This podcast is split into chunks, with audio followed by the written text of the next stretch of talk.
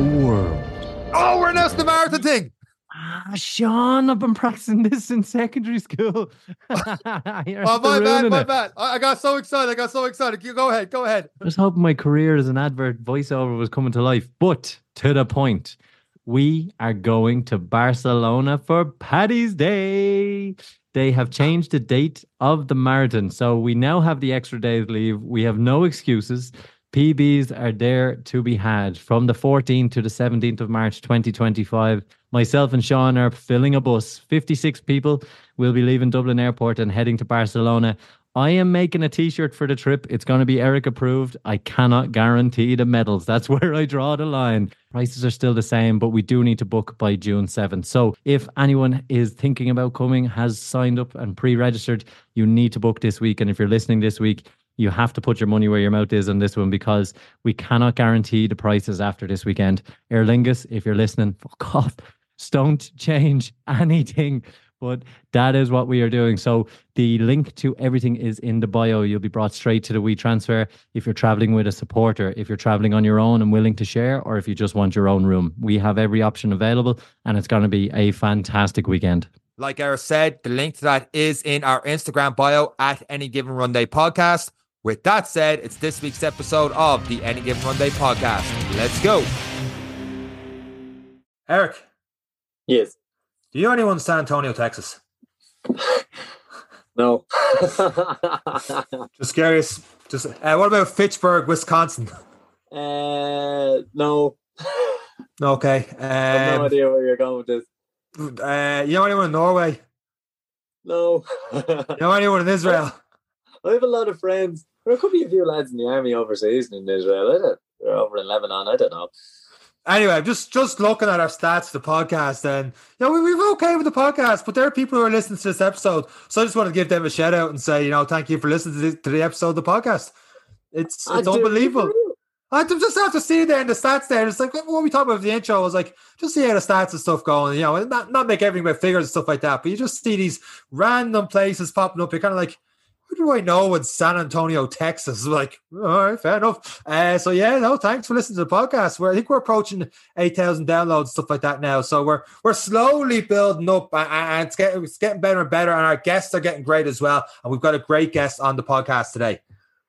Yeah, this one is fantastic, Sean, and, and a, a, lot of we talked about about food, and we we've started trending towards the foodie talks. And our Q and A last week brought up a lot about food. So this week we have Katrin Stewart coming on, um, and it was well, obviously we're recording the intro after we recorded, but it was an absolute education. I actually sat here gobsmacked and I've had to take a long look at myself. But and to be honest, to give ourselves credit as well, that that we have been working towards the right thing. And uh, a lot of what she was saying is what we kind of are starting to believe now, which we haven't for years, but we've we've started to come around. But it is a phenomenal listen, and and if if you're training or not, uh, it's how important food is, and it's just it is a phenomenal listen in our own opinion. But I I thought she was yeah. amazing to listen to. Oh, there's, there's a few things in this episode. Like, sorry, Katrin, I, I hold my hands up and I admit a few things that I believed in back then in terms of the myths and different things like that that she dispels. But there's there's so much knowledge in this one. Genuinely get a pen and paper for this one because there's even different figures in terms of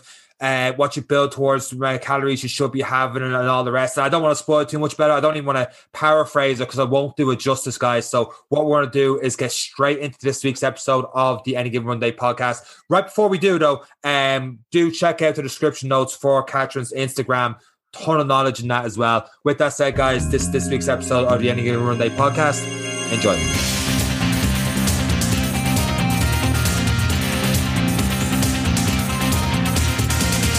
So, guys, a few weeks ago on the podcast, we had a Q&A with myself and Eric, and a couple of questions came in on um, micronutrients and more nutrition kind of questions. And we were honest with we put our hands up and said, we don't know, we could give you layman's terms on a few things, but we're not in depth in that. And we said, we're going to find someone. Well, Eric went out there and he found someone. Eric, who do we have this week on the Any Given Run Day podcast? Sean, this week we have Katrin. Hi, Katrin. Hi, how are you? How Katrin, are you? How are we? And uh, so as you said, people ask most about uh, micro macro nutrients and uh, I had a McDonald's last night, and I still don't know the difference between them. So I'm I'm uh, I'm very open about how bad my nutrition is.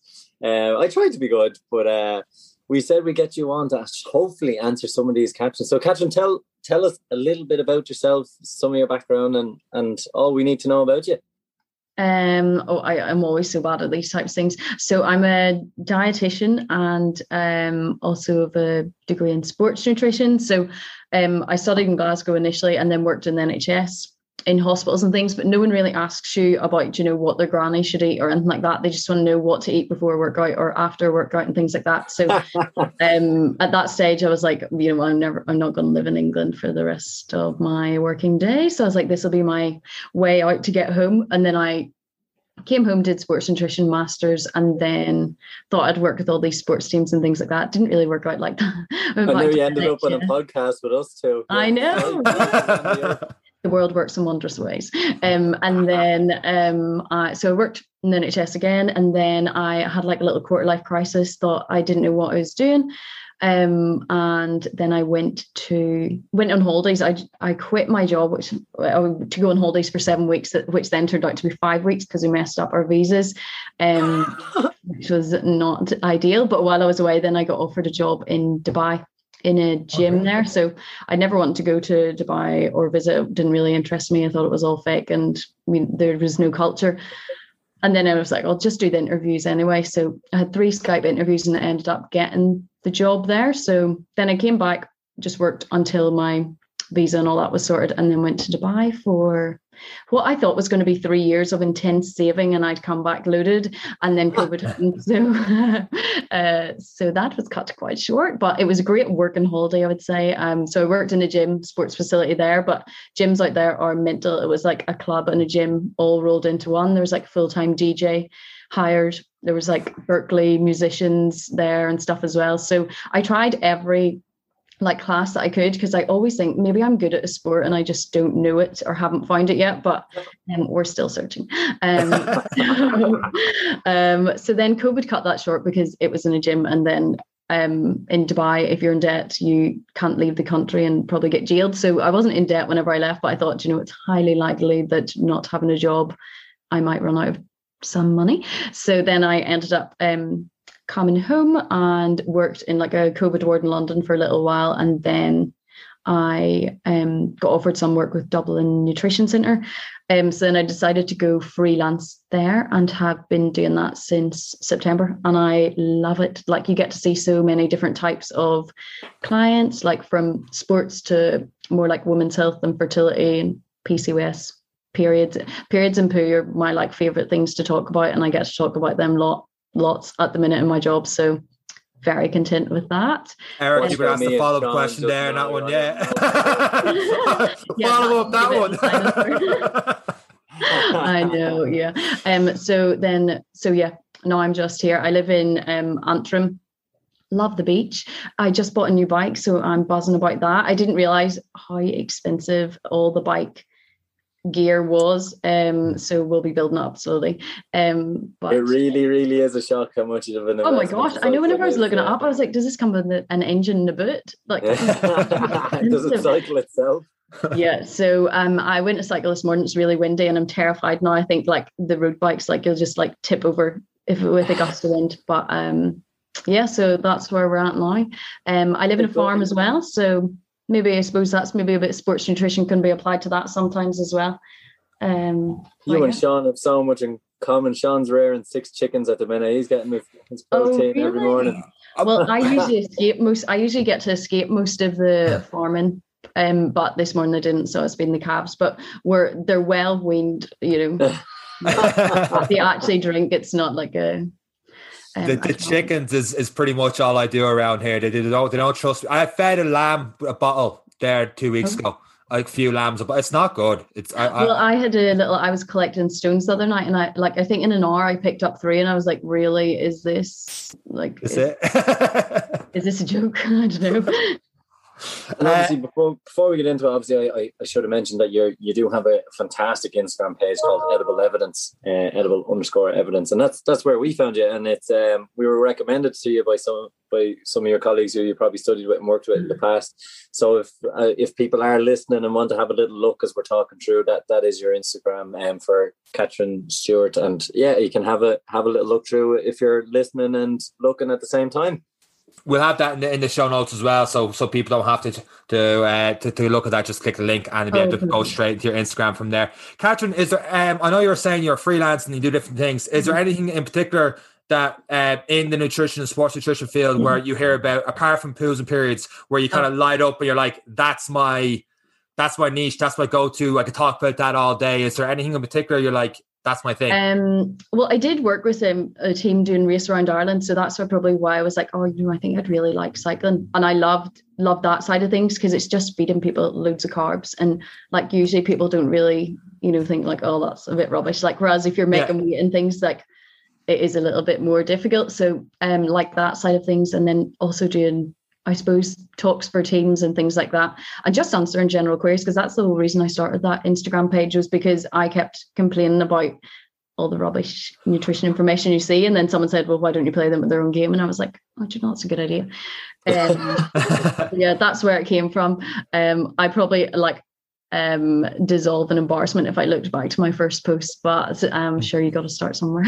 That's it. I, things, things are always changing. Do you have a hard time with a buy-in, even something simple as, as carbs, like um, like a lot of stuff out there, you know, carbs are evil, low fat, keto diets. Do you find it with with with, with people doing sports and stuff, you would have that hard time to Yeah, buy into more carbs? definitely. Because like we like I'd see like a lot of like maybe like student athletes at the minute, and like they'll come and say they want to improve performance, but then all of the things they're doing is specific to body composition when actually maybe for the sport they do like that doesn't really play too Yeah. big a, a part in things so i suppose there is a lot of like education and i suppose there's like easier things to try and reintroduce like avocados have a bit of a healthier low honey compared to you know a big bowl of crunchy nut cornflakes or something like that is easier to add in there as well. But i remember seeing this really useful graph and performance was on the what is it y-axis and carbs are in the x-axis and it only goes up. It never goes down. So your performance always increases with carbs. Um obviously people you know maybe want to try out fasted cardio or it just works better for them in terms of timing wise but um yeah i do enjoy the education side of things especially if someone's really interested and open to you know learning more and new ideas that maybe they weren't kind of following previously Can I can I ask you something on the fasted thing? This is something Yeah. I've always wondered. Um, so people who are doing these fast diets and it puts them into the state of ketosis and stuff, uh, as, Yeah. as that's what they're trying to do. Uh-huh. Essentially, are they not just cutting out a meal so they take in less calories a day so they start to lose weight? Is that Yeah, yeah. There's no kind of fancy thing that's working in any better way. I suppose it works for some people really well, and for others not not too well. So I think I probably maybe used to be a bit more hardline in this, and I was like, oh, that's rubbish. Like, you shouldn't do that. Mm. But do you know, it suits some people really well, and they're not hungry. You know, in the morning times, and if that it means that it's not to the detriment of missing out on any other nutrients by cutting out maybe an extra meal a day, then usually it's fine. For females, maybe they need to be a little bit more careful, I suppose, because um, of their menstrual cycles and things. Anything that puts too much stress in the body can then scare away the periods. So things that would add stress or intense exercise, also um, not eating enough. So if you combine fat, early fasted cardio, early fasted like workouts, then I suppose that's a bit of a concoction um, for problems down the line. So I suppose So it is what- quite individual. What would be your best advice for our female listeners? Because I know, and and they are the ones that always get targeted with these kind of Yeah. diets or, or fad diets. Yeah. What would be your, in a nutshell, a quick one on that one? What what's your best advice on them to, to So manage intermittent fasting, time restricted feeding is just another way of cutting calories. So if you can do that in a way where you're maybe looking at your portion sizes, looking at the types and the amounts of snacks, then that might be a better option for you. But if you do want to go down the intermittent fasting route, then your recovery meal is doubly important. So there's no skimping on carbs in at that. Okay, very good. Um, Catherine, you were talking about there about um, micronutrients. You actually had, you had a very good post um, on February 14th. You said eat Oh. food, not nutrients. Um, My Oh, yeah, like, can't this put that up. but it, it, it, clicked, not not personally, but it clicked. So it- you knew what you were getting at. That is there a case of like we you have all like vitamins and different things to have Yeah. out there. When I suppose more from a sports background in terms of going into running and, and more long distance stuff, Yeah. cycling, whatever. Is there a time where there's different um do you have like iron deficiencies? Do you need more magnesium? Do you need vitamin d all need all year round apart from just in the winter? Or is it a case of you're to get that through your food anyway and you don't need you don't need those extra supplements? So i suppose it depends on the individual but the key one that would come to mind is vitamin d. So between like if you as a rule of thumb between halloween and paddy's day you definitely want to be taking vitamin d regardless of if you work outside or you know you're maybe not training as hard because we get it from the sun and you know well sometimes between Paddy's Day and Halloween there's not much sun as well but yeah. the sun definitely isn't strong enough during those winter months so you want to be taking it during those times so that would be kind of the non-negotiable one for bone health as well but also there's some studies on vitamin D and aerobic capacity and aerobic fitness um as well. So if I'm working with athletes and they're kind of like, well, well, like I don't, you know, I've never broken a bone in my life. It doesn't really resonate too much with them. If then you can bring in something performance related, then it can be really helpful. So vitamin D, probably the main one. Vitamin C, you can get enough vitamin C from one potato a day or um, a quarter of a pepper four strawberries. It's really easy to get in. And actually, like the vitamin C supplements, I'm thinking of a main one that turns your pee orange um ah, have yeah. after a, a, night out um yeah. you basically pee out the additional stuff that you take in so it's water soluble it doesn't stay in the body so it's kind of a bit of a expensive urine um and then in terms of iron um those types of things if someone follows a vegan or vegetarian diet they sometimes need more iron up to one and a half 1.8 times um just because the absorption's a little bit slower so that's or a little bit what le- less absorbed from plant sources basically um so they need a little bit more and then the other one i'd be thinking about is omega-3 so if you don't eat oily fish like salmon sardines mm. mackerel all those types of things then you'd maybe want to consider an omega-3 supplement but for the vast majority apart from vitamin d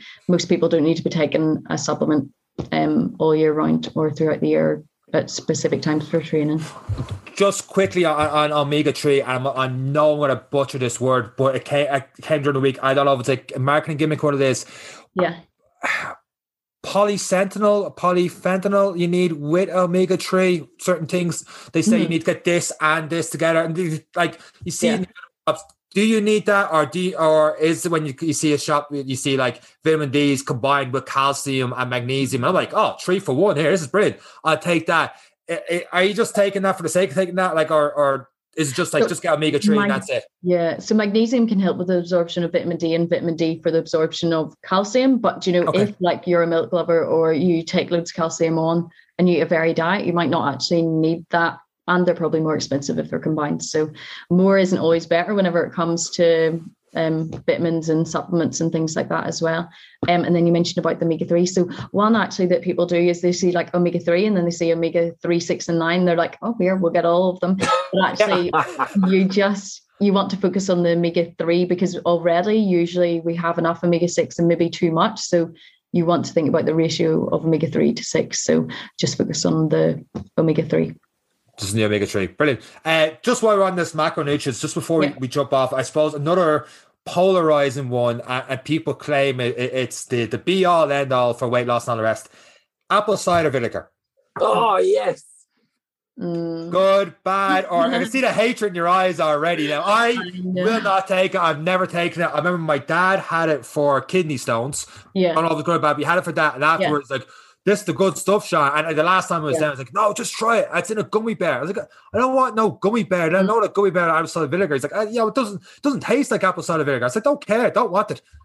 good or bad? What's what, what's the deal with it? Is it is it just? Um, I'm going to say the boring answer. No, if it's are good or bad, but okay. Um, it's bad for your teeth that's the main one. Um, if you're drinking it, especially if you're drinking it neat, sounds more exciting if you say you're drinking it. um, so, like, it doesn't have any additional benefits. Like, if there's any difference in the blood sugar response, it is teeny, teeny, teeny, and you'd be better just increasing fiber.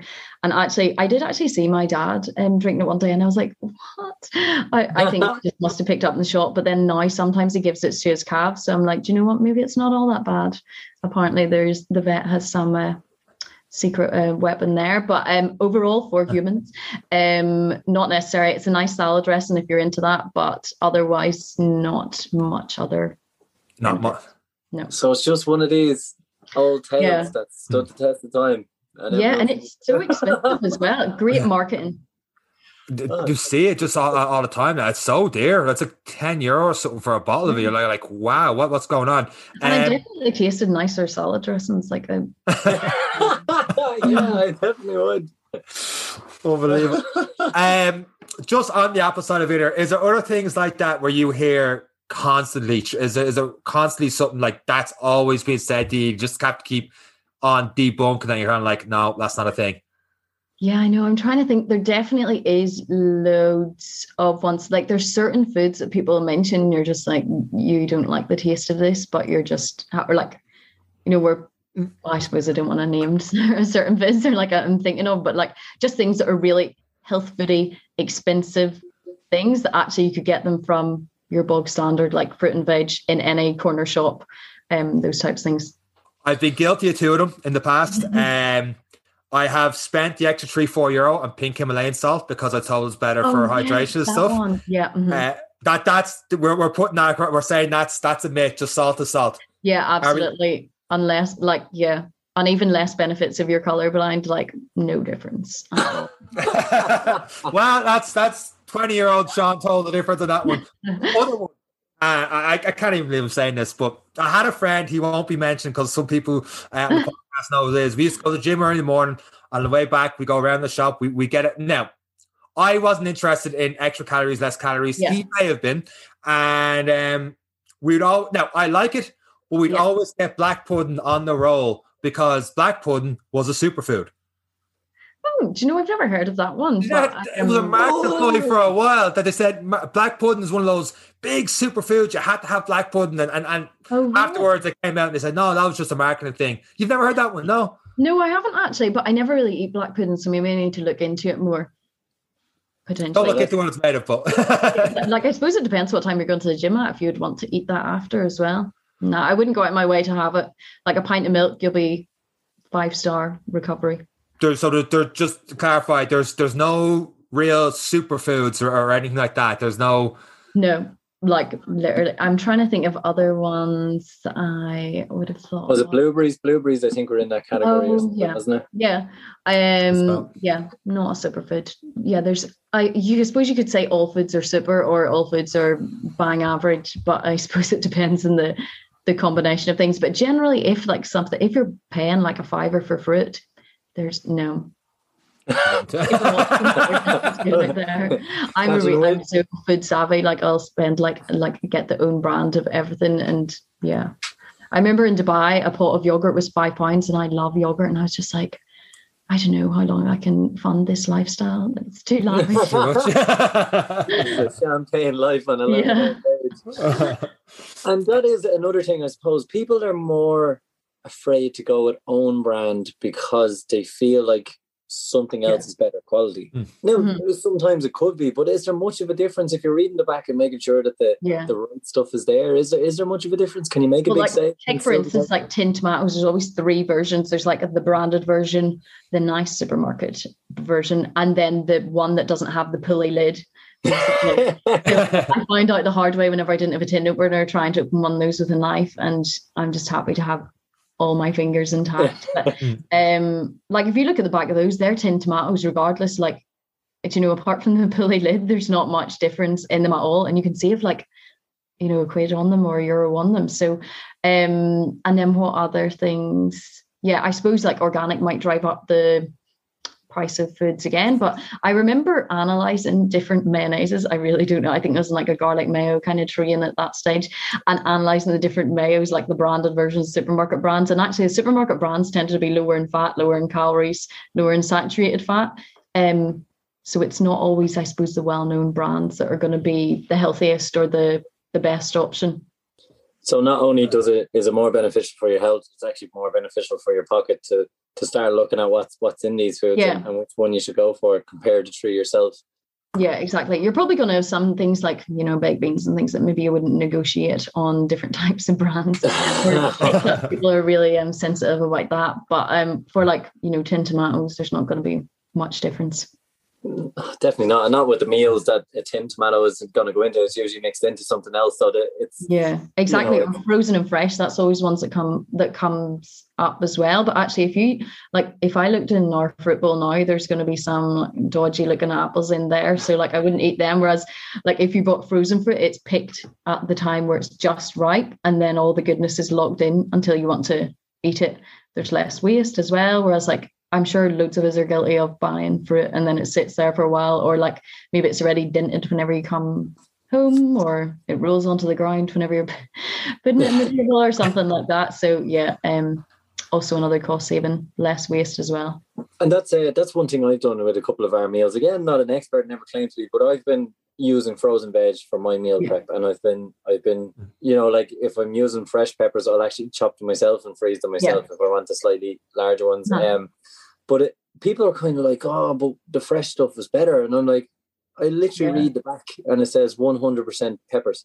like yeah, exactly. There's no deviation. And now there's so many good frozen options like frozen pre-chopped, like herbs, spices, onions, all the like tedious things. So if you are time poor, but you still want to like batch cook, meal prep, and like that, I suppose it gives you more opportunity to have the time to do that as opposed to think, okay, it's going to take me 20 minutes to like prep all this stuff when you could just get a bag of, you know, frozen mixed veg, or even like the oh, what one am I obsessed with? Like the char grilled Mediterranean veg or something. Once I shared it on my Instagram and then it was sold out for like three weeks. And it, it's not because of me. I'm not like a big like that. I was just like, I'm never telling people about this again. Yeah, if, if, if we sell out frozen peppers now in the next few months in, uh, Ireland, we'll know it was because of us. mm-hmm. Um, I suppose in with, with the the pandemic and stuff like that, you might have people. I don't know like sometimes you know binge eating food, different relationships with food. Yeah. Uh, you know, you, we've talked before in this this podcast. You know, good food, bad food, mm. and, you know, label like that could lead to an unhealthy relationship. Yeah. And what would be your approach to someone who's coming to you with that and they're, they're struggling with that in terms of would you give them counting calories, counting macros, or is yeah. that also uh, you're developing a bad relationship? Like, what would be your your your general approach before? Like, obviously everyone's an individual, but a general start. What way would you go with that? I suppose I remember, uh, like in terms of the would you start counting calories to kind of control that? Um, I remember someone giving the analogy: if you're trying to put out a fire and you've got a hose or a pressure washer, and someone comes along and puts petrol on it while you're hosing that, then it's going to take the whole process. You know, it's going to take the process or extend the process, make it longer as well. So, I suppose with the counting calories, then you're still putting more restrictions on your food. Right. And before binging will always be restricting usually. So the thing that you restrict is usually a thing that you binge. So like no one will say like, oh my gosh, and then I had like three bags of broccoli and was disgusting. like no one ever says that. It's always like carbs or it'll be like higher fat foods or like chocolate or crisps or something that maybe someone's been consciously trying to restrict. So usually you'll find that the pattern is maybe binging happens in the evening time or it's usually quite secret or um and maybe at certain times of the day or after meals. But if you think that person maybe is then binged at nighttime, then they wake up the next day and think, oh my gosh, like I feel so bad. Like I'm gonna like get back on track, inverted mm. commas. I'm gonna like restrict what I eat to make up for that. And then the cycle just continues. So usually it's more balance in the earlier part of the day without even thinking about, okay, try not to binge or remove like the triggers from the latter part of the day. Cause usually there is a bit of hunger that's just multiplying the emotional side of binge eating as well, um, which can be massive, massive too. So it is quite complex, but it's definitely um, something that can be overcome with the right, um, I suppose, with the right advice. So if you go to, like, say, if someone's binge eating and then they go and get given a calorie target or set macros and things, then that's just imposing more rules on mm. what's already there and can complicate things further. Yeah, it is a tough one, and I know uh, my mom doesn't listen to the podcast, but mom has. A, I have a terrible sweet tooth, but I know where I get it yeah. from. But I do find like little snacks behind the couch and stuff, and yeah. she's like, "Oh, they're not mine." I'm like, "Yeah, okay, we don't." Yeah, exactly, and I do think like I suppose there's more coming out now about like don't reward your children with food or like give them like mm. the good the I suppose the treat options with the healthy options too. Like my like I suppose if you're in a farming family, like every like hour there is tea and biscuits, or in case someone comes around, like even the pandemic the past year when you physically aren't allowed to visit people's houses, my mom's like, "There's no biscuits in this house." If someone comes around, like, you know, it's like no one's coming apart from the postman. But um, like when we were younger, she used to hide the biscuits, and I think, oh my gosh, I was like obsessed with those types of things because I was like, where are they at? It's like a treasure hunt to try and find them.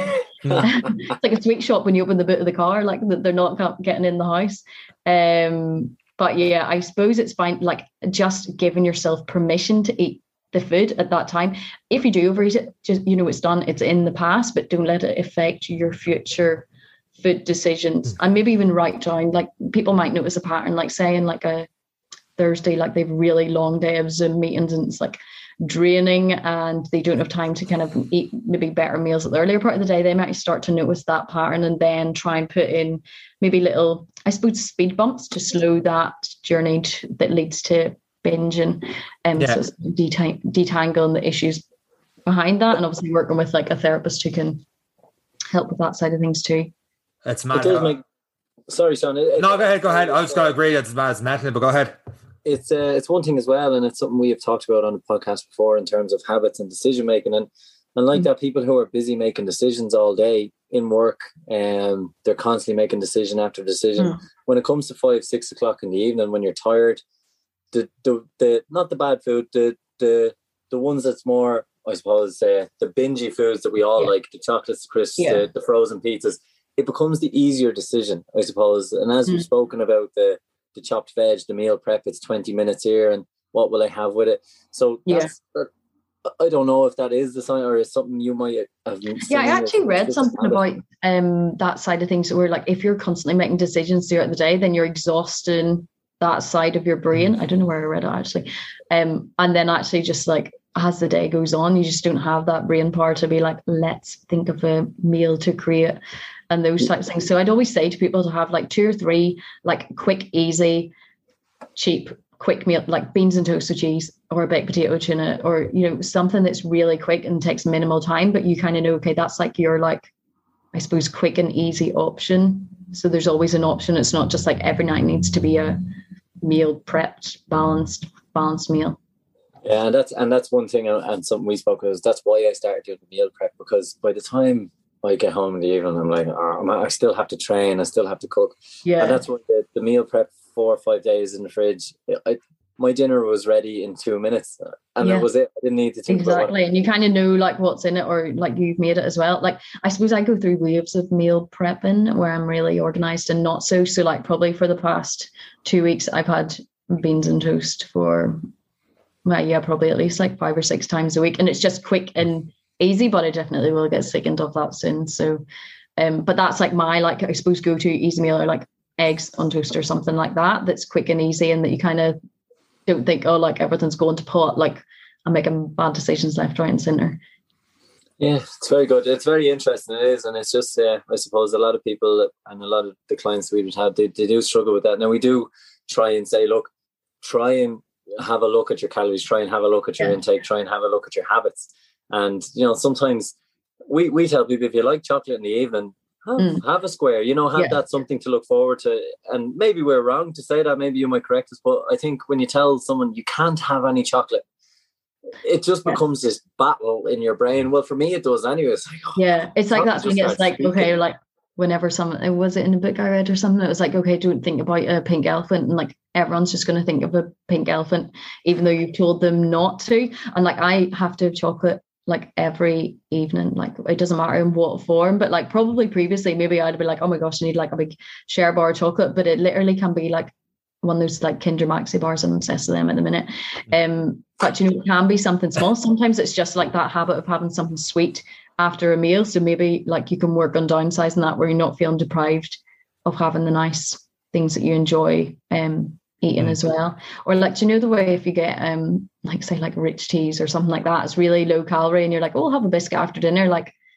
like I don't know many people who love rich teas like that rich much. They're like, yes. Let's be honest, it's delicious. a pathetic biscuit. People who like a rich tea, they should just not be listening. No, but yeah, exactly. Unless it's like, well, no, actually, unless it's topped with like Nutella or something like that. But then, you know, there's chocolate hobnobs. Yeah, absolutely. A hobnob that that drinks the tea for you when you dip it in. some high risk ones. Actually, my dad always has what's those ones, the flake meal ones, and they're like a half a second dip. Oh, there's a danger dip. Danger dip. Sludge. And I suppose that's Sean, you something else. I'm going to bring us on a different one, and and I, I suppose we've talked on the the basics of of the struggles I've had for years, you've you've myth busted stuff that's been on me mm. for a long time, and and the the carb thing still recently I've had people saying, and and I'm I'm leaning towards the endurance side of things. Yeah. Um, because ahead of me after this call, I have a two-hour cycle and a half-hour run to come, and yeah. people were saying more fats, less carbs. Unless you're yeah. doing a run, maybe have another twenty grams of carbs. Mm. And what what should people's? Because I know a lot of our listeners are into the endurance game. Yeah. What should people be aiming for and they're probably doing around what what what is the best balance for when you're going into that kind of endurance, half Ironman levels or marathon levels? Mm-hmm. So sometimes people prefer or they like, they feel, they say they like or feel good having a higher fat, lower carb diet or doing like kind of like I suppose trying to get a little bit fat adapted. So even if you are doing that like low carb or fasted training, your body will be yes oxidizing and using more fat but that doesn't mean that that doesn't translate to any performance benefits. So it's just making people aware of that i suppose more than anything else. And if you are doing kind of any like train low um, things throughout the week you'd want to limit it to two a week and then always have at least one, a couple of higher carb sessions um, in and around two so for someone who was doing like an ironman or something like that they'd be wanting uh, upwards of six grams of carbohydrate per kilogram per day which is loads to get in. So that's where like the honeys, the jams, like the jelly babies are going to be going to be your friend um there as well. Speak so my language. yeah, it's equivalent. like if you have a fire and you've got like coal and it'll roar the fire, or if you use like the damp wood that kind of the fire still goes, but it's not you know it's not burning as bright as what it could if that makes sense. Yeah, absolutely. It, it, it, does make, and it's it's something I've tossed with because I'm a lover. I'm a lover of breads. I'm a lover mm. of my rices. I, I, like a curry dinner a, or yeah. a spaghetti or a bolognese, and they're my go-to things. And and one thing I my philosophy is is yes, I can restrict it and I can have more protein or more carb, but then. Mm. I like to be happy. I'm not training to be punishing myself. So if, if I can balance yeah. both training and food, as best. and I think as well, like people need to realize that I suppose keto is yeah really low low amounts of carbs, like below 50 grams is it of carbs a day but low carb is classified as less than 120 grams and one slice of bread has 15 to 20 grams so even low carb like has a decent amount of carbs compared to what most people would have anyway um, so I suppose it's just educating people that. I suppose sometimes people don't like to classify their diet as high carb or like, you know, having loads of carbs in it. So maybe just educating them that actually like, you know, you could have what, oh, I'm doing this miles, it's very difficult. What, six slices of bread and you're still low carb classified. Um, oh my God, you've changed my world. I love bread. I'm about to go full circle on this, so bear with me in this question. Um, yeah. You were talking about there mixing up a little bit. Some days having higher carbs and, and yeah. some lower. If you mixed up my runs, I know from my own experience, if I yeah. have too many meals beforehand, and you probably know where I'm going with this, and then I'm having that higher carb thing through the day, and I'm like, go for a run in the evening, I'd probably be at least 2K before I come back, and I got to go. Yeah.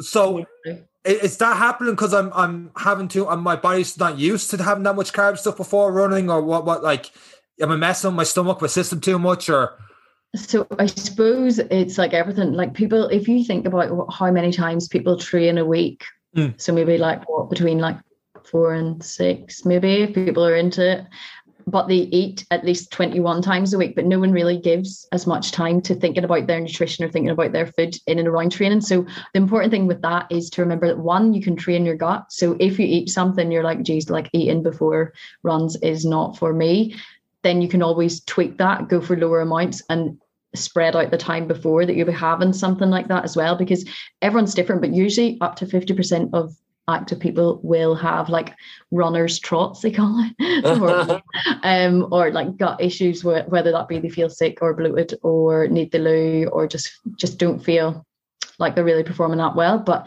you want to try and i suppose just keep practicing and see what works for you. Like if actual food or higher carb foods don't work then maybe like a smoothie or milk or yogurt or something that'll get digested a little bit quicker um, might work better. So whenever I worked with those cyclists, like I, there was three of them and they were so different in terms of what they could tolerate. So one had like a stomach of steel, could have eaten a roast dinner and got on the bike.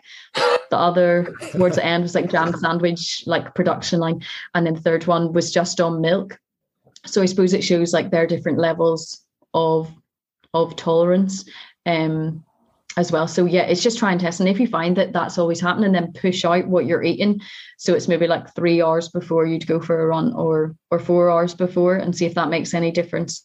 Or go for a smaller amount, and then practice again. But generally, you want to avoid the two Fs before, um, like a longer event or more intense. So the fiber and the fats, because they sit in the stomach for a little bit longer, so they'll be gurgling around um in there whenever you do start exercising. And just on that, on milk, I, I know there has been this other theory about milk being the better than water for recovery and rehydration. Yeah. Is there is there anything to it? Yeah, and actually, like, um, there's a really good if you Google beverage hydration index, there's really good like infographics that come up where milk is actually better than your sports drinks and things like that. So again, like brilliant marketing from the sports drinks. Um, or if you want to make your own, like if you have a you know like half a pint of water half a pint of fruit juice and a pinch of salt then you've got yourself and your own made I suppose sports drink. But where milk gets the additional benefits is it already has electrolytes in it. It's a fluid, so you're replacing the two things you've lost in sweat. So your electrolytes, your fluids, um, and then it's also got protein and carbs in the perfect ratio to help with glycogen or energy replenishment as well. So it's a good one stop shop. And actually, there's loads of studies on chocolate milk, which people love to hear because I suppose after like mm. maybe a longer, more intense session, then eating or having something maybe doesn't come to mind or isn't that appealing for a lot of people. So, like a cold pint of um, chocolate milk or something like that can come in really handy. And all the shops have it as well now. So, if someone's traveling for their sport or something like that, then it's really avail- easily available too. That's absolutely music to my ears. But because I wouldn't be a big eater, I am. Um, I would be like that after a long session. I can't. I find it very difficult to eat. I know everyone's like, "Oh, you need to eat straight away." I really can't. It takes like a good hour yeah. for me to yeah. come down off it. But like that, I'd have a protein shake. I've, I've, yeah. I've and I use it with milk, and I, I, found that is has really helped me in the last six to eight yeah. months. It's it's been absolutely amazing for me and something that's worked. But now that I know chocolate milk is on the cards, this is game. And uh, especially if someone gets home from work and then they're like, okay, right, I'll have like dinner just the way things work, and then I'll train.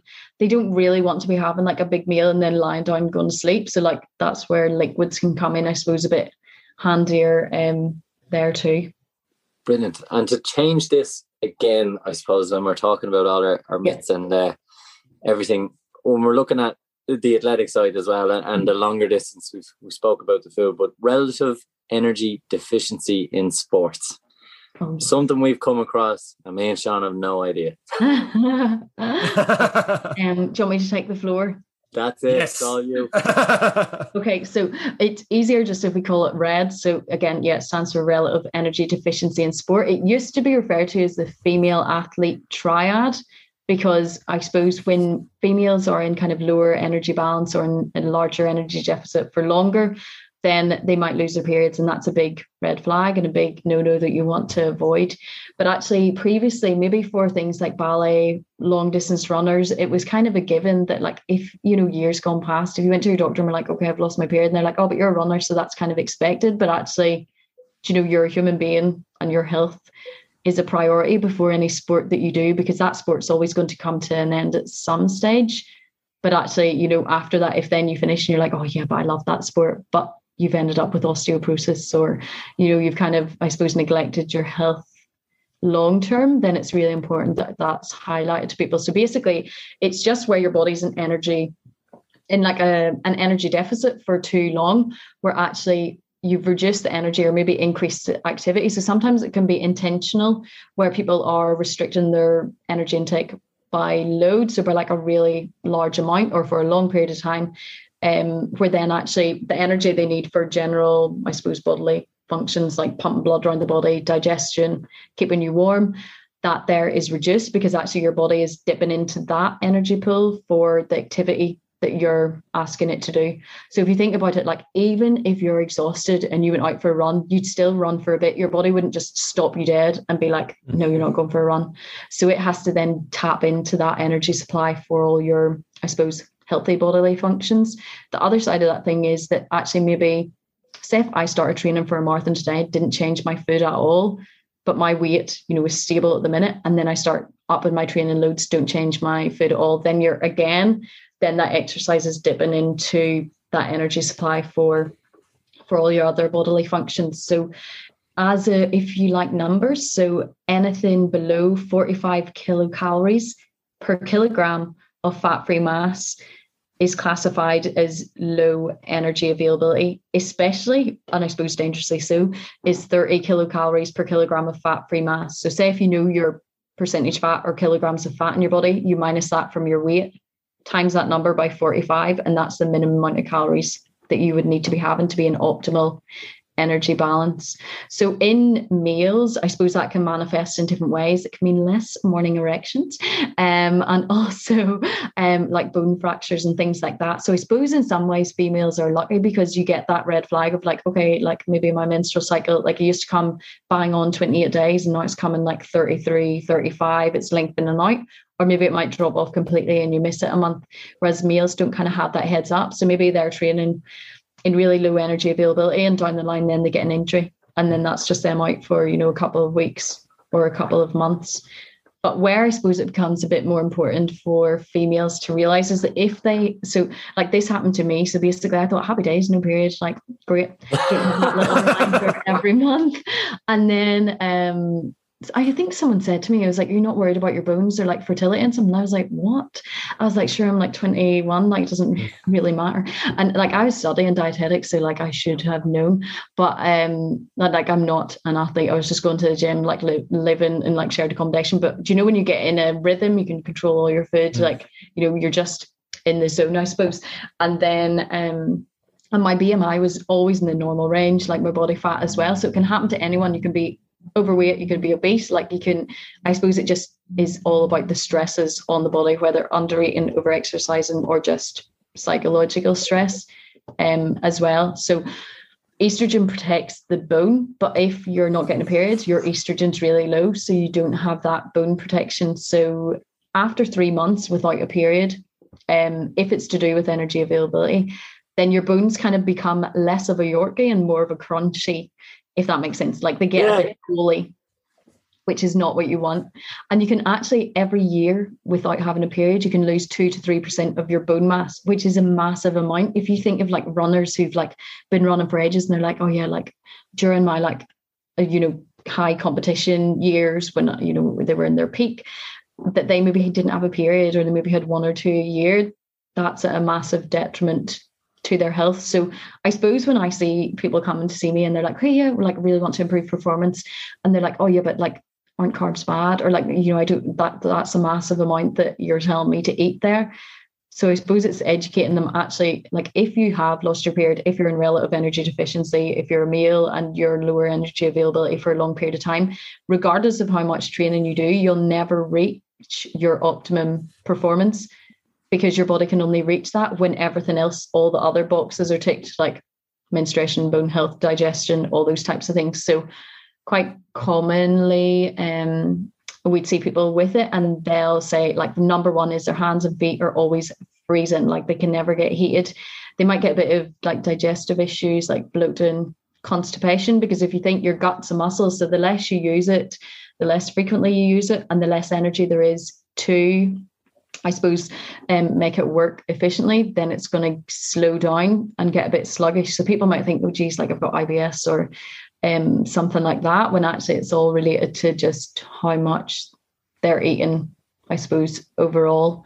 Um, and it can affect a lot of things. Like you, you know, sometimes people, if it is unintentional RED-S, um, then there is no disordered eating. But I'd say for the vast majority of people that I see for RED-S or um, loss of periods that there is definitely an element of disordered eating in there as well.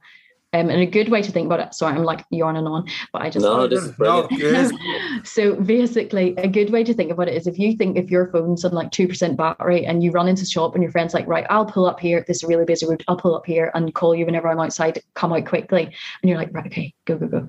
And then you look down, your phone's on two percent battery, and you're in the queue, and you're like, oh my gosh, they're going to ring me, and then my phone's going to run out of battery, and then they're going to have to drive on around the town, and you're not going to find them. So you X out of all the apps that you don't need. You dim the brightness, and that's kind of what your your body does. I suppose your body's your phone. Is where it thinks, okay, well, we don't have enough energy for menstruation. We don't really have that much energy for digestion. We don't have that much energy for keeping you warm. So it kind of suppresses them, makes them, I suppose, makes them function on a lower energy, but they're not optimal as well. So you kind of want to, I suppose, re, I suppose, restart, re-nourish, and kick up the metabolism again because actually your metabolism will get a bit like we'll see like the thyroid function will reduce a little bit as well. Where actually your body's doing everything but just in a lower level of energy so it's not doing it as efficiently as what it could do. Um but yeah sorry. And and, uh, and a follow on to that does does sleep have a factor or is it more so would you say it's 80% food related or is is sleep part um, it's mostly food related, but actually, like there's more. There's a really, I think it's like four point six times more likely to get an injury if your sleep is poor. I think it's below six hours a night. And actually, the growth hormone peaks after a certain amount of sleep. So if you're always getting broken sleep or you're, you know, kind of sleep deprived, then that um will have a big impact on things. But actually, RED-S can impact on your sleep and make sleep poor because sometimes people might say, oh, you know, like I wake up in the middle of the night and I'm like ravenous, or I find it hard to get to sleep. But actually, maybe their mind's more preoccupied with the food side of things, or maybe haven't eaten enough throughout the day. So it turns into a slightly vicious cycle if if if the food isn't there, it's affecting sleep and it, it gets worse and worse. Yeah, and maybe some sports it's probably more likely. Like if you think about rowing, like you're in skimpy clothes, clothing, there's nowhere to hide.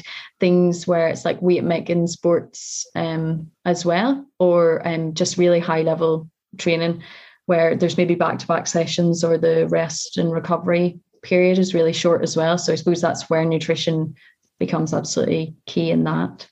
And for people who are not doing it right, where is obviously talking to yourself is one way that people can get the best advice and and yeah.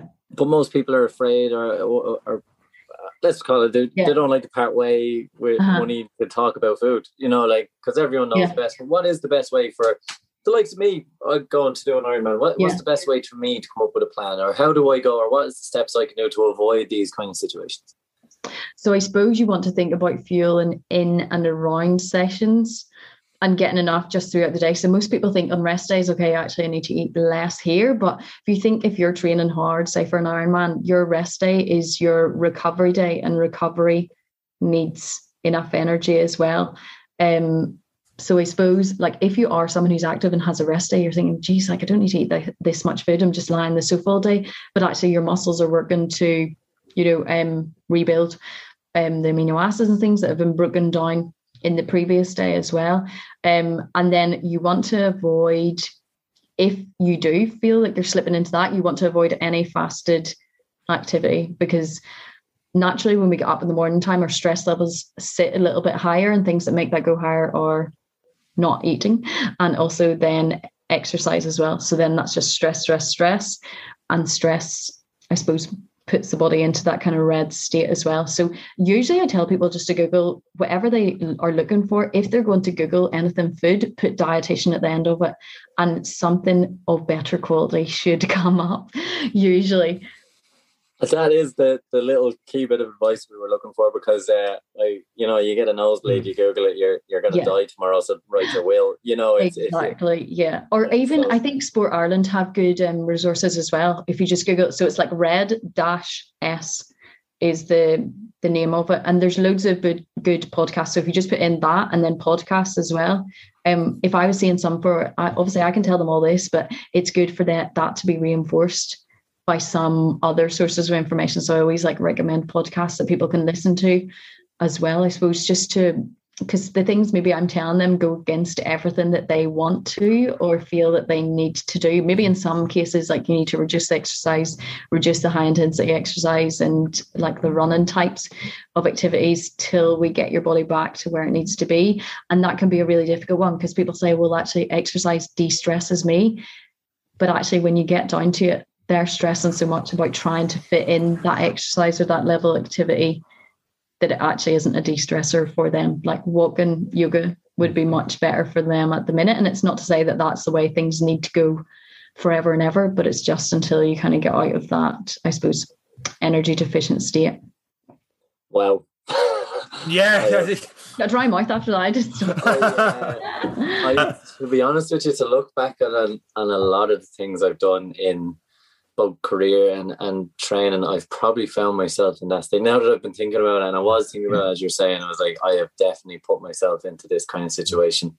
Yeah. Um, and I remember uh, going to a conference, yeah. actually, it was like a sports nutrition conference, and this um, girl got up. I wish I could remember her name, but she got up and she was talking about RED-S and she was talking about like we use this case study of this 13 year old runner who, you know, goes to school, comes home, runs, then she'll get food, she'll go to bed, she'll study or whatnot. And she's really into her sport, like nothing was going to stop her. Um, but she wanted to, you know, back in the day, like it was saying, like the lighter on your feet or the smaller a runner you wear, the better you wear, or you were praised for that, I suppose, as well. Um, and then at the end of it, she was like, but this same girl had to stop running like at the age of 17. And at the age of 17, she had osteoporosis, something that like not even her granny had at that stage. So I suppose that's a drastic um, case, but it can it can happen and it does happen and we see it happening as well. So it is a very real concern. Well, I suppose you're putting in all that work, and then other people are complimenting. Gee, because obviously, yeah, you know, you, you are having so few calories that that's kicking in. But You'd have mm. to be mm. losing weight during that. And people are like, oh, geez, you look great. You've lost, you know, a lot of weight. And that would spur you on whether you feel tired or not. Like, oh, yeah. geez, I'm on the right track. I just got to keep on going. It's, exactly. And I think there was actually a runner called, was it, I think she's Australian, Sarah Bartholomew, potentially. She put up a really good um, Instagram post in and around Eating Disorders Week and it all was about like how she was praised for being like so lean in her best physical condition and actually she was like if i was honest with myself at that stage i was in the worst health condition I could have been at at that stage. But when you get that positive reinforcement, you think, oh, actually, no, like I need to keep, what would they think if I stopped running? Or like I'll be really lazy if I don't do any activity and those types of things as well. So that's where I suppose like therapy and um, counseling, that side of things have become really important too, just to help deal with um, that side of things too. Yeah, I always, phenomenal. Yeah, hundred percent. I always say just to just figure finish that out. I, I understand guys and stuff that the um when the bodybuilders up on stage and they look incredible shape and all the rest, mm-hmm. and they mm-hmm. paint themselves to tan and whatever. Yeah. It's like they up there on stage are at their absolute weakest. Like they yeah. could they will find that they're yeah. so dehydrated, they'll find it so hard to get up the steps to, to just mm. stand there and the pose takes up all the energy. It's kind of like you want to look like that, but you want to look so weak you can barely make up the stairs. You have to be helped get upstairs and stuff. Like yeah. there, there is a sort of balance. Catching that was unbelievable. Um, I kind of had to just shut up there the last 15, 20 minutes because of so much. I've never been so much out of my depth before on this podcast. But uh, that no, that was genuinely unbelievable. I have to listen back to that again myself, take notes on that one just from my own background. Um, fantastic. Eric, I think it's one of those things. Like when I became a dietitian, I was like, oh, I really want to like and like work in weight loss, like love that side of things. And then actually, I suppose like people always say, oh, you'll find like what area lights you up or like you're most interested in. And I think just because I experienced that side of things, and also because like so many young girls come to us and like, uh, you know, it's 15, 16, you shouldn't be worrying about half the stuff that they're worrying about or missing out on like their childhood yeah. just for the sake of, you know, looking thinner or smaller and those types of things um, as well. And also like it's a nice job whenever you're like trying to help people to eat more um, as opposed to eat less, I suppose, as well.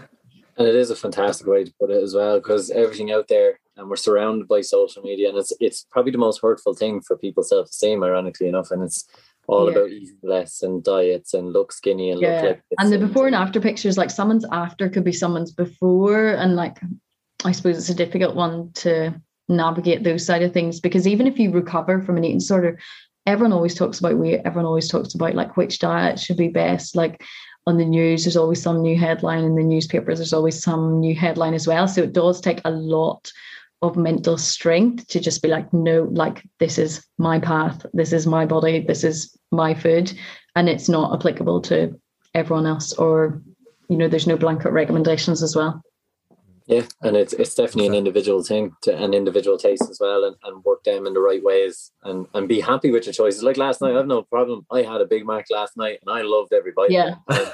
and it's in the years ago I was a bigger guy, and and to come to this stage now where mm. I'm happy to accept I'll eat a Big Mac because I know yeah. the work I've put in, and in actual fact, I probably still didn't eat enough calories. You know, yeah. like it's uh, with work and stuff. So it's yeah. um yeah. So hopefully, hopefully the, there is a nice message out there. Have you any final messages for anyone who's maybe struggling or to to wrap up? Have you any final messages to kind of give to people a bit of advice and, and how best to go about their day? Um, I suppose number one would be to, if you wouldn't say it to your friend, then don't say it to yourself or about yourself because you wouldn't like people talk so negatively about themselves or to themselves or beat themselves up, but they would never dream of t- saying that to anyone else. So actually, do you know, there's no way that you should be saying those things to yourself and also to get in contact with someone who has a background in working with people who maybe have what they're struggling with as well. Yep, un- unbelievable end of catching. That was phenomenal. We genuinely could have you on for another hour. Definitely some stage soon you'll get, get an email for a part two, hopefully. So, um, okay. Catherine, thanks again for this podcast. Really, really insightful, really helpful. I'm 100% sure people listening got benefit out of that. So, with that said, guys, we're going to wrap up this episode of the podcast. Thank you once again for listening to this week's any this week's episode of the Any Given Run Day podcast from myself, Eric, and Catherine. Take care. Bye.